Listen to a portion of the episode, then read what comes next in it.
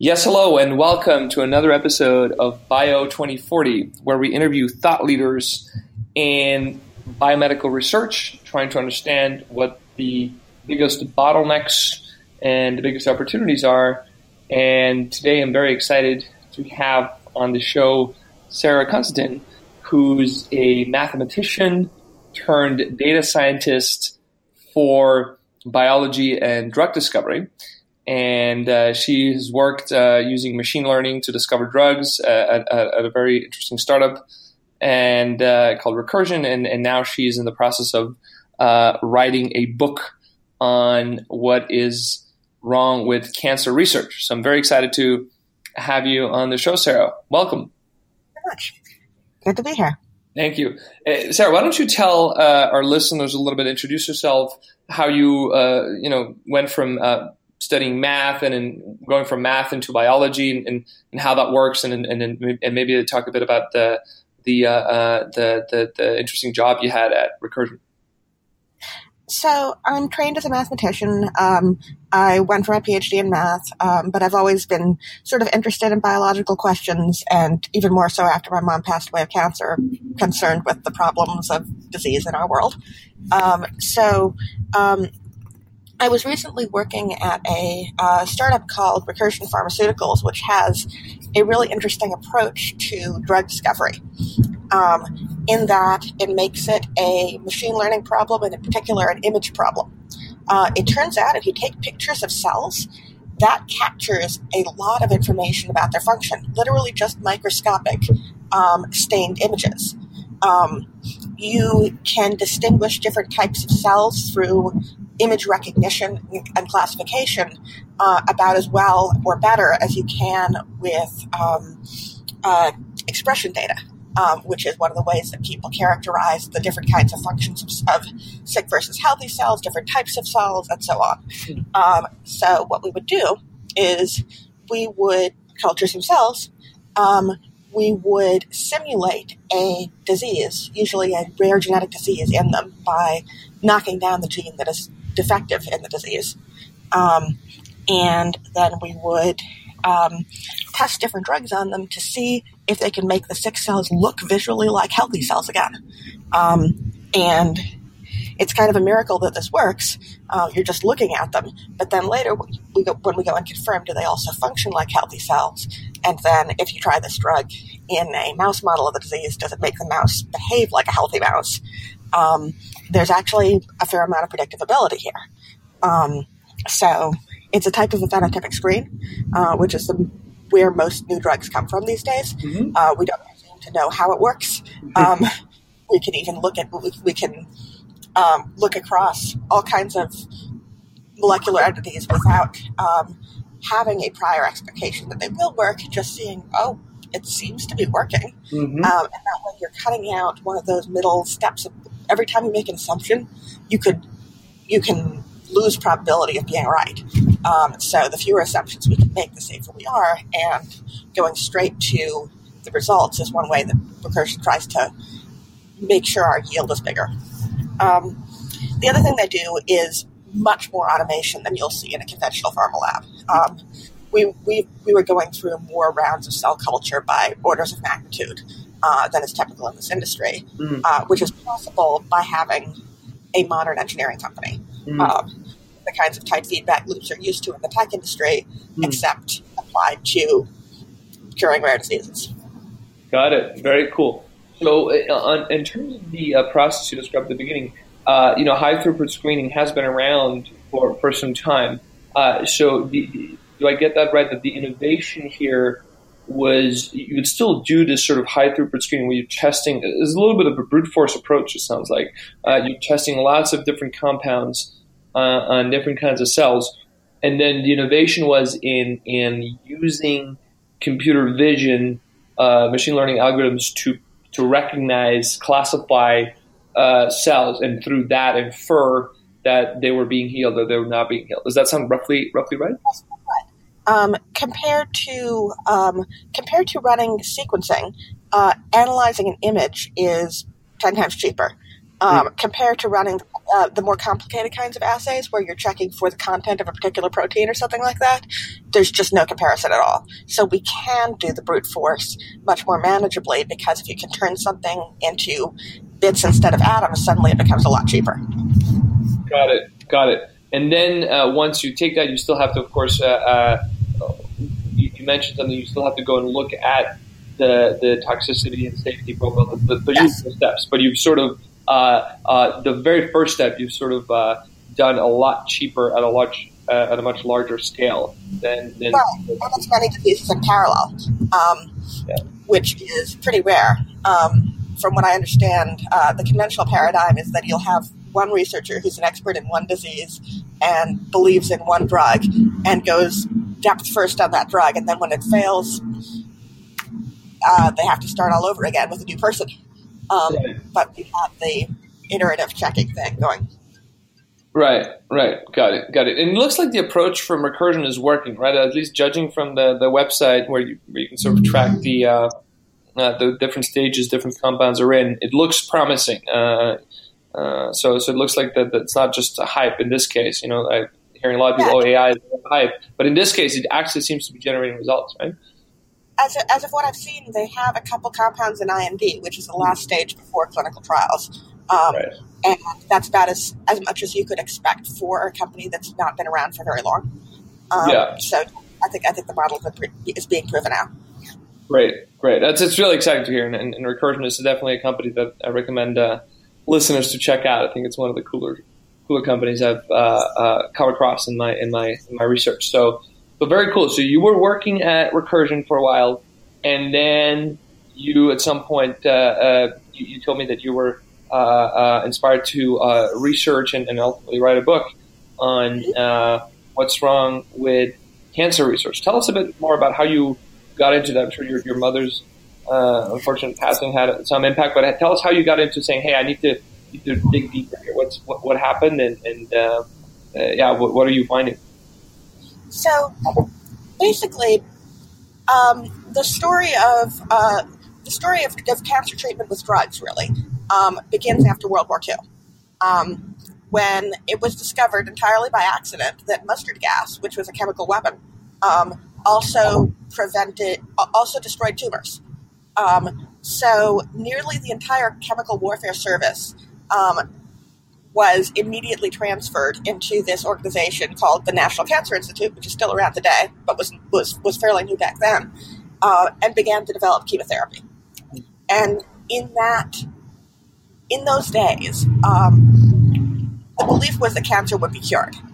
Um, was that it was a actually uh, conquerable disease. Um, that's what the, that's that's what it says on the on the wall of Sloan Kettering. Um, is that it's uh, they, they talk about the conquest of cancer. Mm. And today, the common belief is that that's not possible um, because cancer is diverse. Mm. and accordingly, um, and it is diverse. There are a lot of different kinds of cancer. They're genetically different. They respond to different drugs. Um, and we've built drugs to be very precise and to, and to stop the growth of different types of cancer uh, in recent years. Uh, the um, the so-called targeted drugs. Um, the trouble is that targeted drugs don't really work that well. Hmm. Um, the of the top-selling um, cancer drugs of today, most of them don't actually extend life um, more than five months, and many of them don't extend life at all. And these are very expensive drugs, and these are the triumphs of the pharmaceutical industry. And they're not. If you look at the details, they're not really working, and we're not actually treating cancer better over time. We're preventing it better. Um, fewer people are dying of cancer than there were 10 years ago, but most of that is because of the decline in smoking.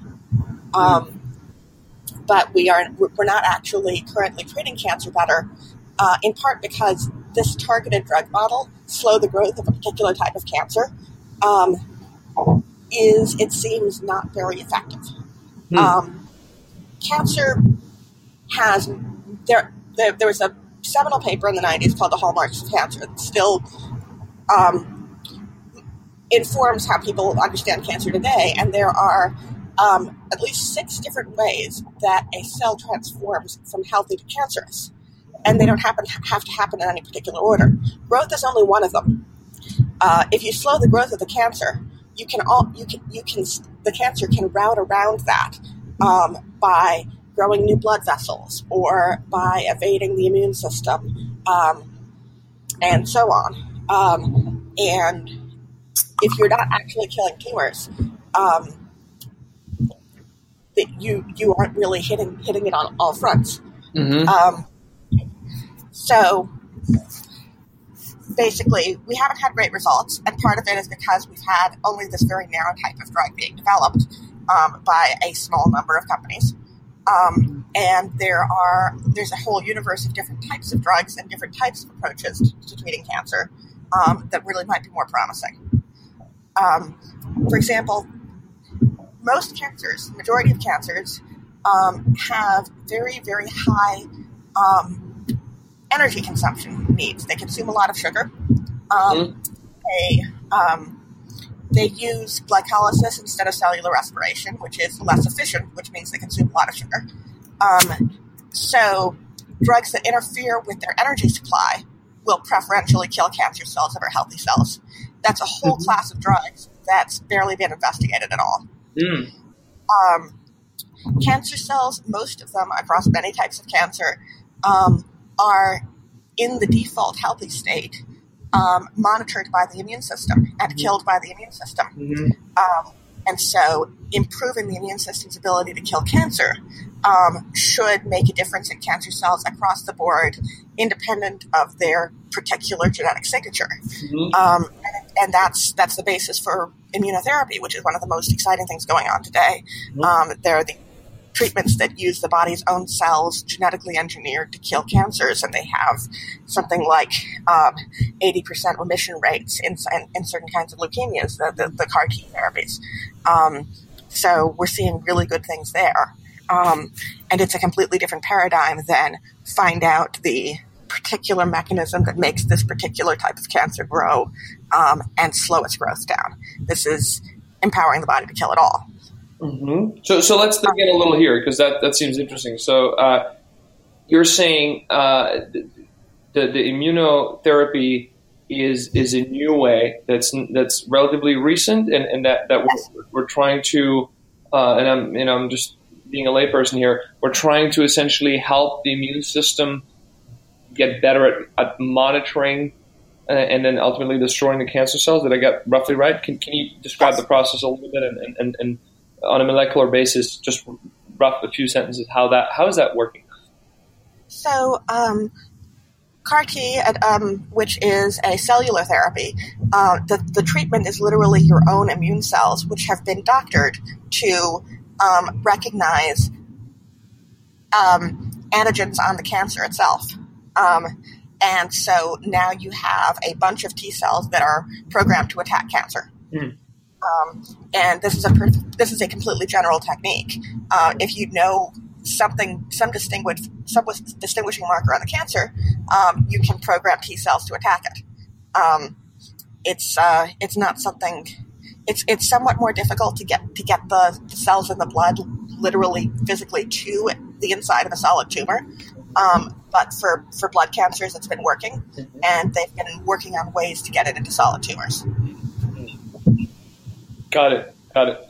Okay, so so you know, I, just taking a step back here, uh, the, the, the, problems I've identified are they?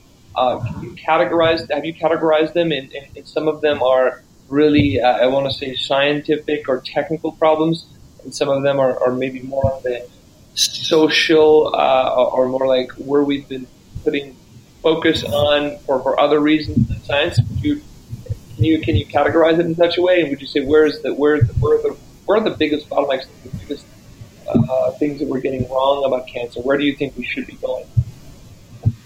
So I think ultimately um, the root causes of a lot of our problems are more um, more of the social organizational types. Um, we don't have the reason we don't have enough of a diversity of approaches um, to treating cancer um, is because it's very hard to break into the field as a newcomer. Um, it's very hard to break into the field as a newcomer um, because the cost of clinical trials is so high. Um, and um, the cost of bringing a drug to market is so high. Um, because we essentially are dealing with a situation where we have a near monopoly. We don't we do not have a lot of drug companies producing drugs, mm-hmm. um, and um, up until recently, um, the just um, the biotech funding space was very was very tightly locked down. There's not a lot of um, there's there's there's not a lot of room for experimentation. Um, you, uh, just making comparisons between what it's like raising money for a tech company versus a biology company, um, it's orders of magnitude off. Mm-hmm. Um, so basically, um, we don't have an environment that makes it particularly easy to um, to to go off and try something new. Um, so I think I think solving that at root. Um, people are creative. There's there's certainly no shortage of scientists in the world who have ideas. Um, so get, getting some of those ideas a chance to see um, further testing um, would really make a difference. I think. Mm-hmm, mm-hmm. So so uh, what you're saying is there is actually uh, because there's only a few really big pharma companies. Uh, mm. These guys are sort of uh, you know they have certain ways of doing things and they're sort of not looking at more diverse. So you're really saying diversity is the main issue, and diversity is is is or lack of diversity is the issue, and we're seeing lack of diversity because we're seeing uh, a concentration of funding in in a few a few players that have sort of very deep pockets and, and newcomers really struggling to uh, uh, get those initial um, even get the initial data going. Because I mean there is you know there is a lot of people in academia working and they are working on things. And, and so is it is it uh, you know there's biotech VCs have you uh, discovered anything there? Are they sort of uh, what's happening there are they are they opening up to new is it too risky or or people are unproven or, or tell us a little bit more about how that is how that is sort of preventing us from having these more diverse I sometimes see an attitude that um, if something is a completely new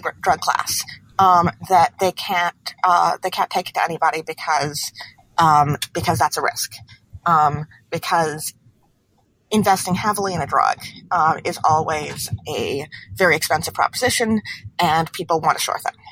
There is a lot of creative stuff happening in academia, but usually at an early stage. Mm-hmm. Um, this, um, so you get something that has been done in in vitro and in mice, mm-hmm. and then have to go to industry um, or go to a very large um, uh, foundation or something like that, or they have to apply for an, an, a very extensive grant um, before they can test it to make sure it's actually safe and effective.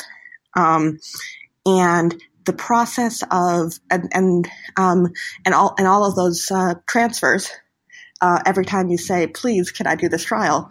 Um, that process is extremely expensive and inefficient and requires a lot of duplication of uh, resources just in informing people um, and transferring data and so on. And those are those things are done in not a very modern way, mm-hmm. um, not a very streamlined way. Mm-hmm. Um, one thing that was actually easier in the 50s was that all cancer research was done under one roof in one mm-hmm. organization with mm-hmm. a with structure borrowed from the military. Mm. Um, so, um, it was it was very centralized in that case, but the communication was extremely efficient. Whereas today we have a nominally decentralized system mm-hmm. where the communication different parts of the system is extremely inefficient, and so um, getting something new off the ground is actually more difficult than it would have been um, when your boss was when you when you when you were when you were literally working for Uncle Sam, um, mm. because you just you have to, you know, in the, in, the, in those days there were no grant.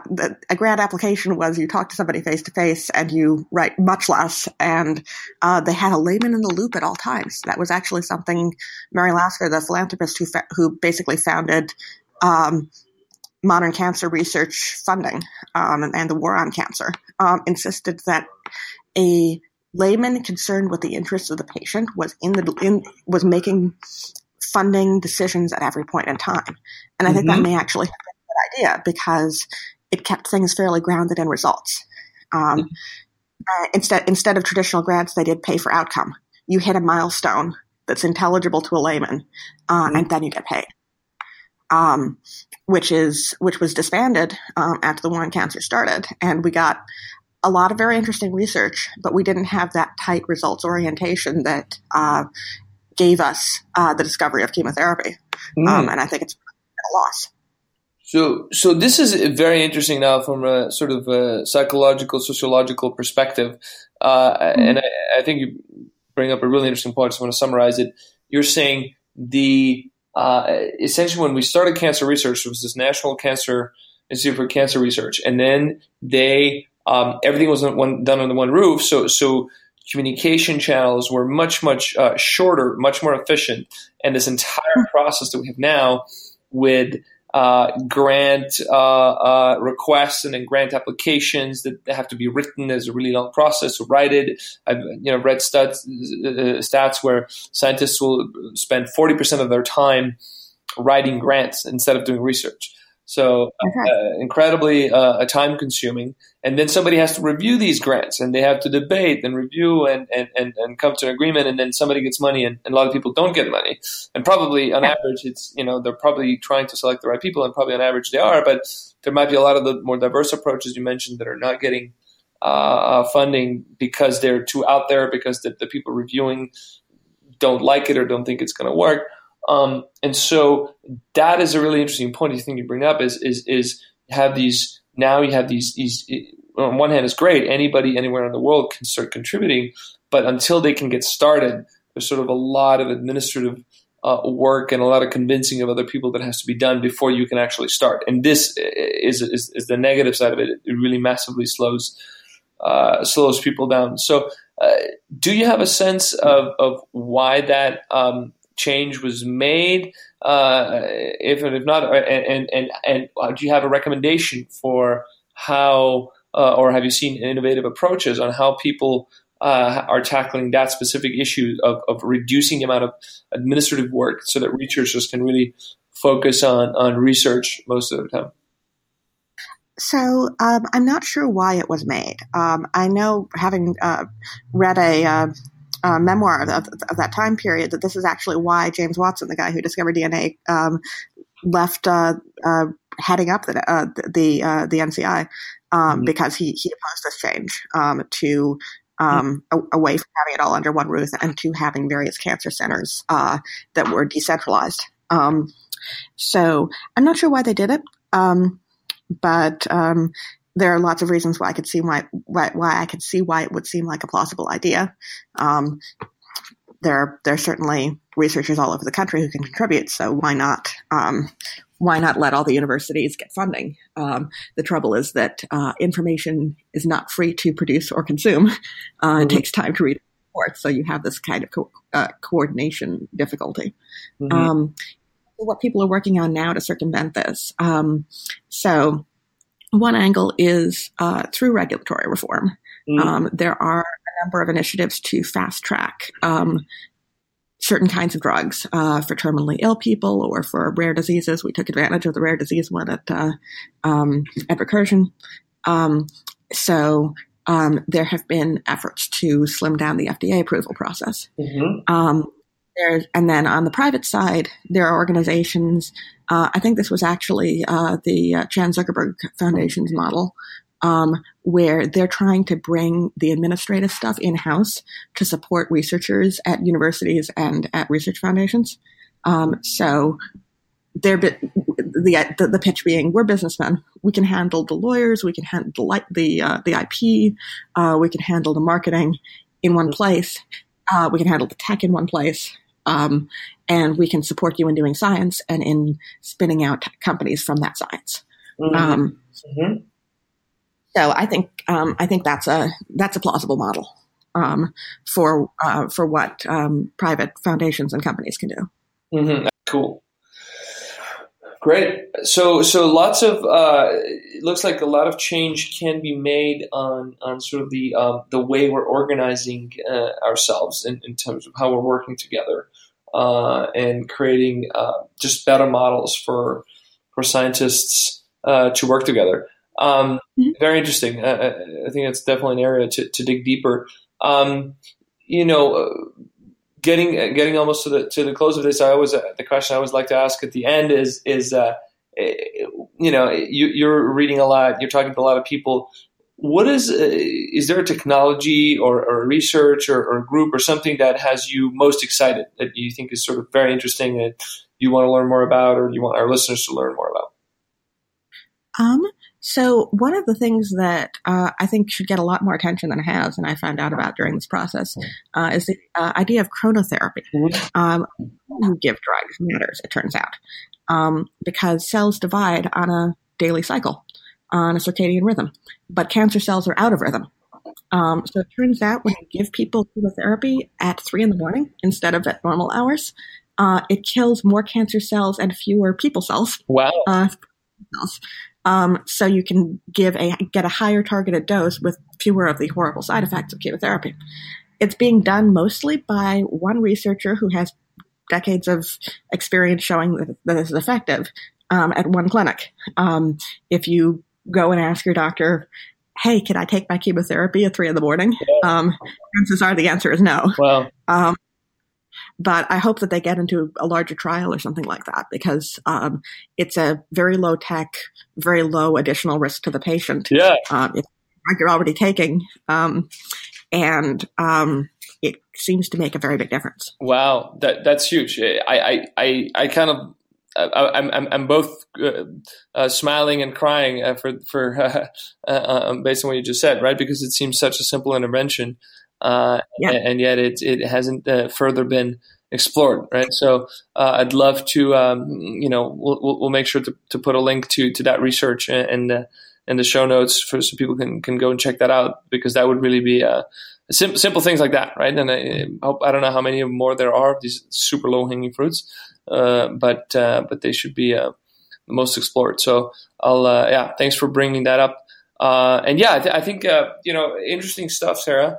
When when can we first? Where can people find you online, and, and when can we answer that? And then I also wanted to know when when we can if if you have any date or when we can expect to read your book, which which I'm sure uh, people will be interested to um, uh, read soon. Okay, um, so I'm uh, I, I am my email is sr constantin that's s r c o n s t a n t i n at gmail.com mm-hmm. and I have a uh, blog which is sr constantin same word um, .wordpress.com. Cool. Um, and I am um, I'm hoping to get a publisher in 2018. Um, great, great. So hopefully this podcast will help a little bit. Uh, right. uh, thanks a ton for for for coming on the show, and uh, yeah, we'll we, will uh, we'll be in touch, and we'll uh, see. Uh, we'll, we're we're excited to see more of your work and and pointing out issues, and hopefully we can all help contribute to to to solutions. All right. Thank you so much. Thanks, Sarah.